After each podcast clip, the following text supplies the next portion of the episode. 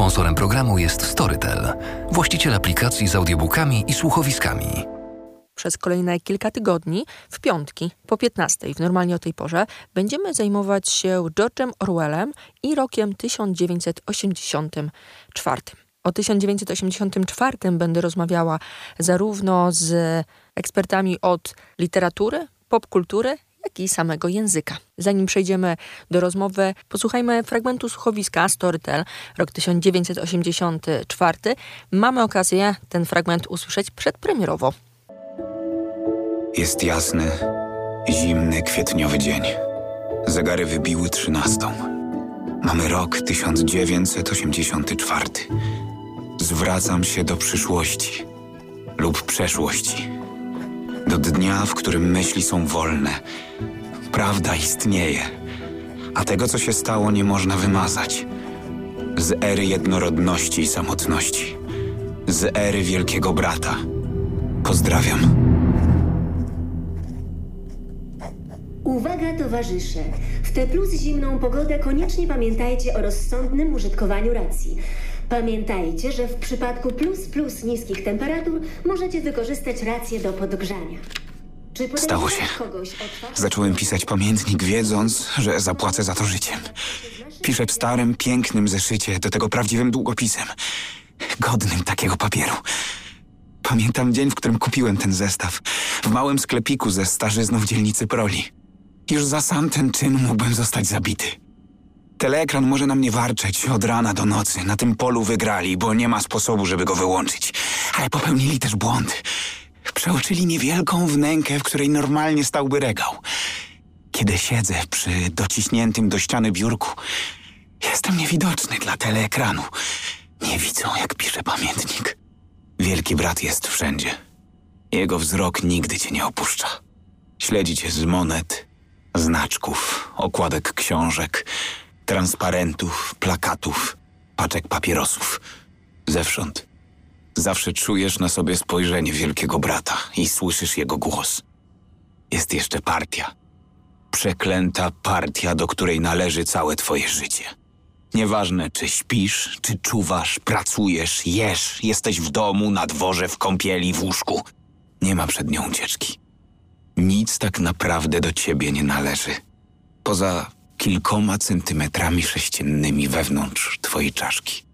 Ta przestrzeń należy do ciebie. Ponieważ pomimo całego swojego sprytu nie odkryli dotąd sekretu czytania w myślach. Postarali się, żeby nikt nigdy się nie dowiedział, jak było wcześniej. Mieszkałem tu jako chłopiec, jestem tego pewien. Ale co z tego? Nie pozostały żadne zapisy, dokumenty, nazwy ulic, pomniki. Partia niczego nie pominęła.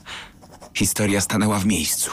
Nie istnieje nic oprócz bezkresnej teraźniejszości, w której partia ma zawsze rację.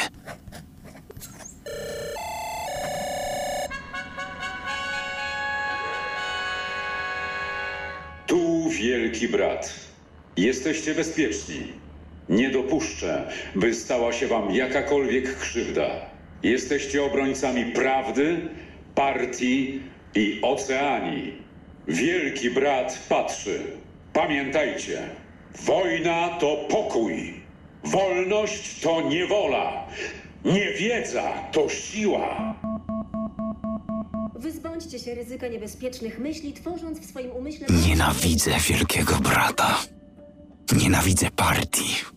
Ale jestem całkiem sam. Możliwe, że nie mam po swojej stronie zupełnie nikogo. Partia będzie rządzić już zawsze. Policja myśli przeczyta to, co napisałem, a potem wymarzy to z historii i z pamięci.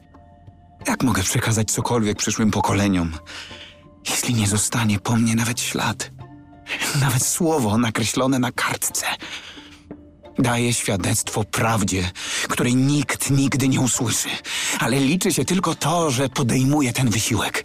Już za samą myśl o sprzeciwie wobec partii można zostać zmienionym w parę. A myśl o zbrodni nie da się ukrywać w nieskończoność. Może trochę jeszcze pożyję. Może nawet kilka lat. Ale prędzej czy później mnie przejrzą.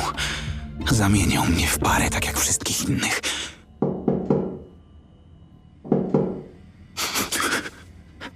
Tak szybko. Nie, to niemożliwe, że już się dowiedzieli. Przynajmniej twarz mnie nie zdradzi. Niczego z niej nie wyczytają. Za nami fragment słuchowiska, rok 1984. To oczywiście George Orwell. Ze mną Ania Karczewska, promotorka czytelnictwa. Nasz człowiek, audycja Albo Poczytam. Dzień dobry, cześć. Dzień dobry.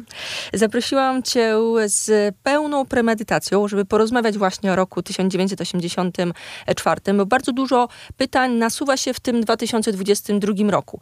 Ja kiedy um, słuchałam e, słuchowiska, wróciłam do książki, pomyślałam, pomyślałam sobie, że może po raz kolejny sięgając po e, tę książkę coś nowego odkryjemy i wokół tego chciałam trochę dzisiaj naszą rozmowę oprzeć.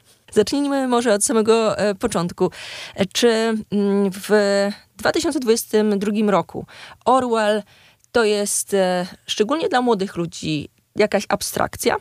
No nie, nie może być abstrakcją, dlatego że tak naprawdę jak e, każda dobra dystopia, o czym pewnie jeszcze będziemy zaraz gadać, 84 e, Orwella jest książką niezwykle e, aktualną i jest nie, niezwykle aktualną książką od 49 roku, kiedy powstała.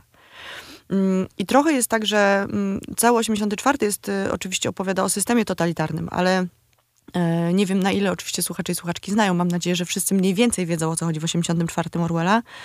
E, jest tam instytucja tak zwanego wielkiego brata, czy starszego brata, w zależności od tłumaczenia, e, który po prostu cały czas obserwuje swoich obywateli, tak? Jakby ma na nich baczenie, ma na nich oko, monitoruje, inwigiluje wszystkie ich ruchy.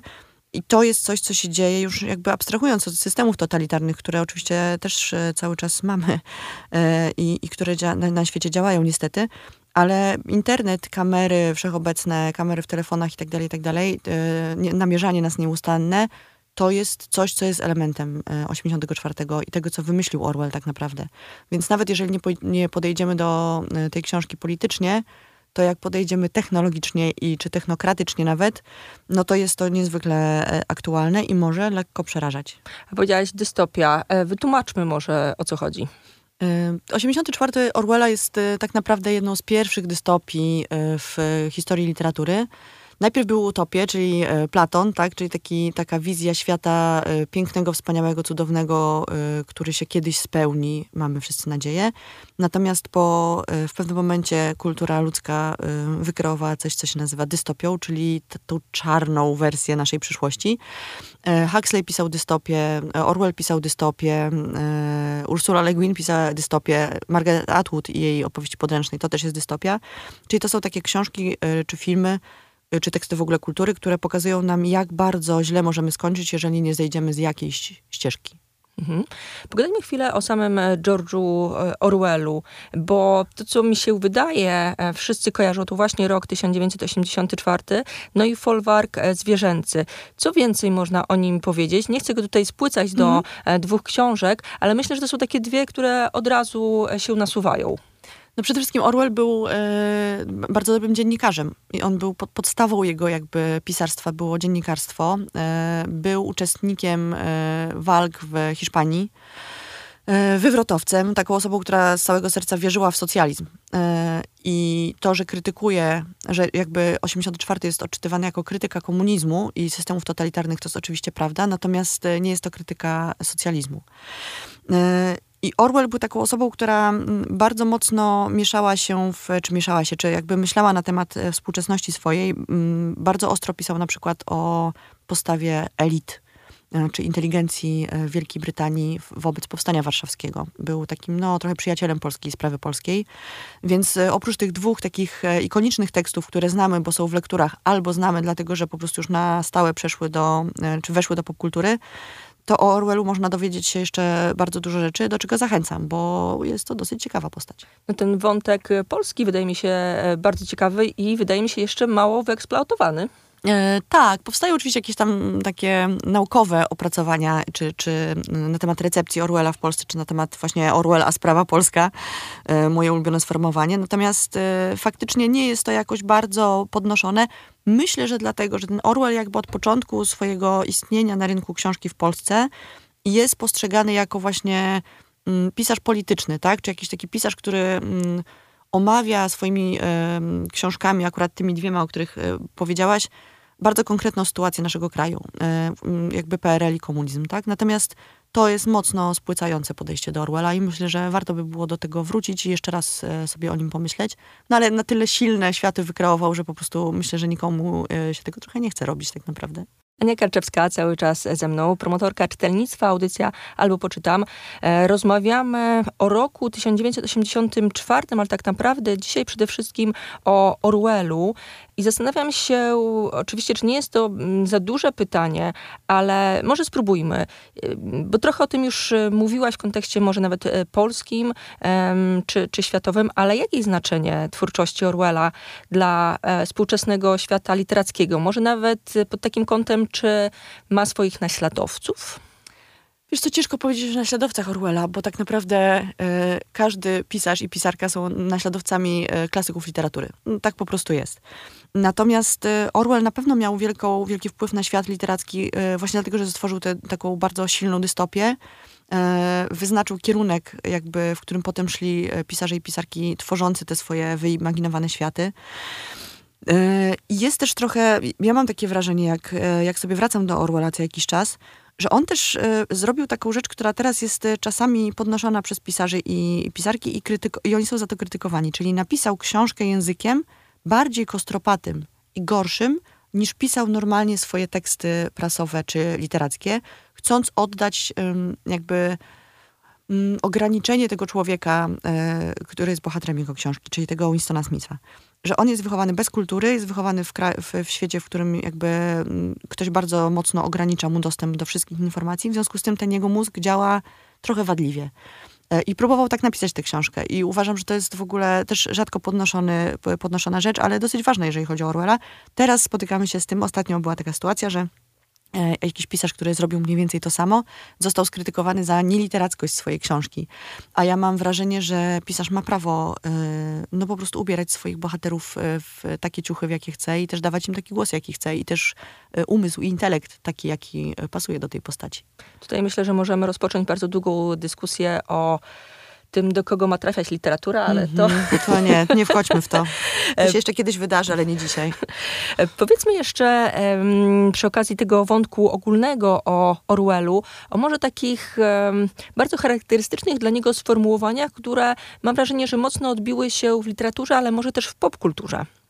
Chyba nawet bardziej w popkulturze. E, w pierwszym tłumaczeniu, w ogóle Orwell był przetłumaczony bardzo szybko, bo w 1953 roku e, przez pana, który się nazywa Juliusz Mieroszewski i y, czytałam y, ostatnio wywiad z, z nową tłumaczką Orwella w Polsce, która powiedziała, że ten przekład Mieroszewskiego, nim mi to oceniać, oczywiście jakby powołuje się na nią jako na specjalistkę, że on nie jest specjalnie dobry literacko, jeżeli chodzi o język polski, tak? W sensie, no, jakby to był przekład na szybko. Natomiast Mieroszewski jest odpowiedzialny za mm, takie ikoniczne jakby y, sformułowania, które padają w 84 Orwella, polskim, nie oryginalnym, czyli nowomowę, myśl o zbrodnie, E, double thinking, to już teraz nie pamiętam, jak to było przetłumaczone na polski. E, to właśnie to sformułowanie Wielki Brat Patrzy, które tak naprawdę w książce też nie występuje. E, I to jakby mm, kolejni tłumacze, a było ich, nie wiem, chyba pięciu w, w historii Orwella w Polsce, zostawili te sformułowania. Mimo, że ten przekład e, pozostawiał dużo do życzenia, to to już tak silnie weszło do języka, że zostało. No jakby i ten wielki brat, tak jako synonim takiego odgórnego oka, które śledzi wszystkie nasze ruchy, został wykorzystany w e, reality show popularnym kiedyś, Dzieci Drogie, który nazywał się Big Brother, Wielki Brat e, i o to tam chodziło, tak? Że ktoś jest po prostu notorycznie cały czas obserwowany i oceniany przez innych. Do tych wątków będziemy wracać właśnie w tym specjalnym cyklu o Orwellu i o roku 1984. Ania Karczewska była ze mną. Dziękuję bardzo. Dziękuję. Sponsorem programu jest Storytel, właściciel aplikacji z audiobookami i słuchowiskami.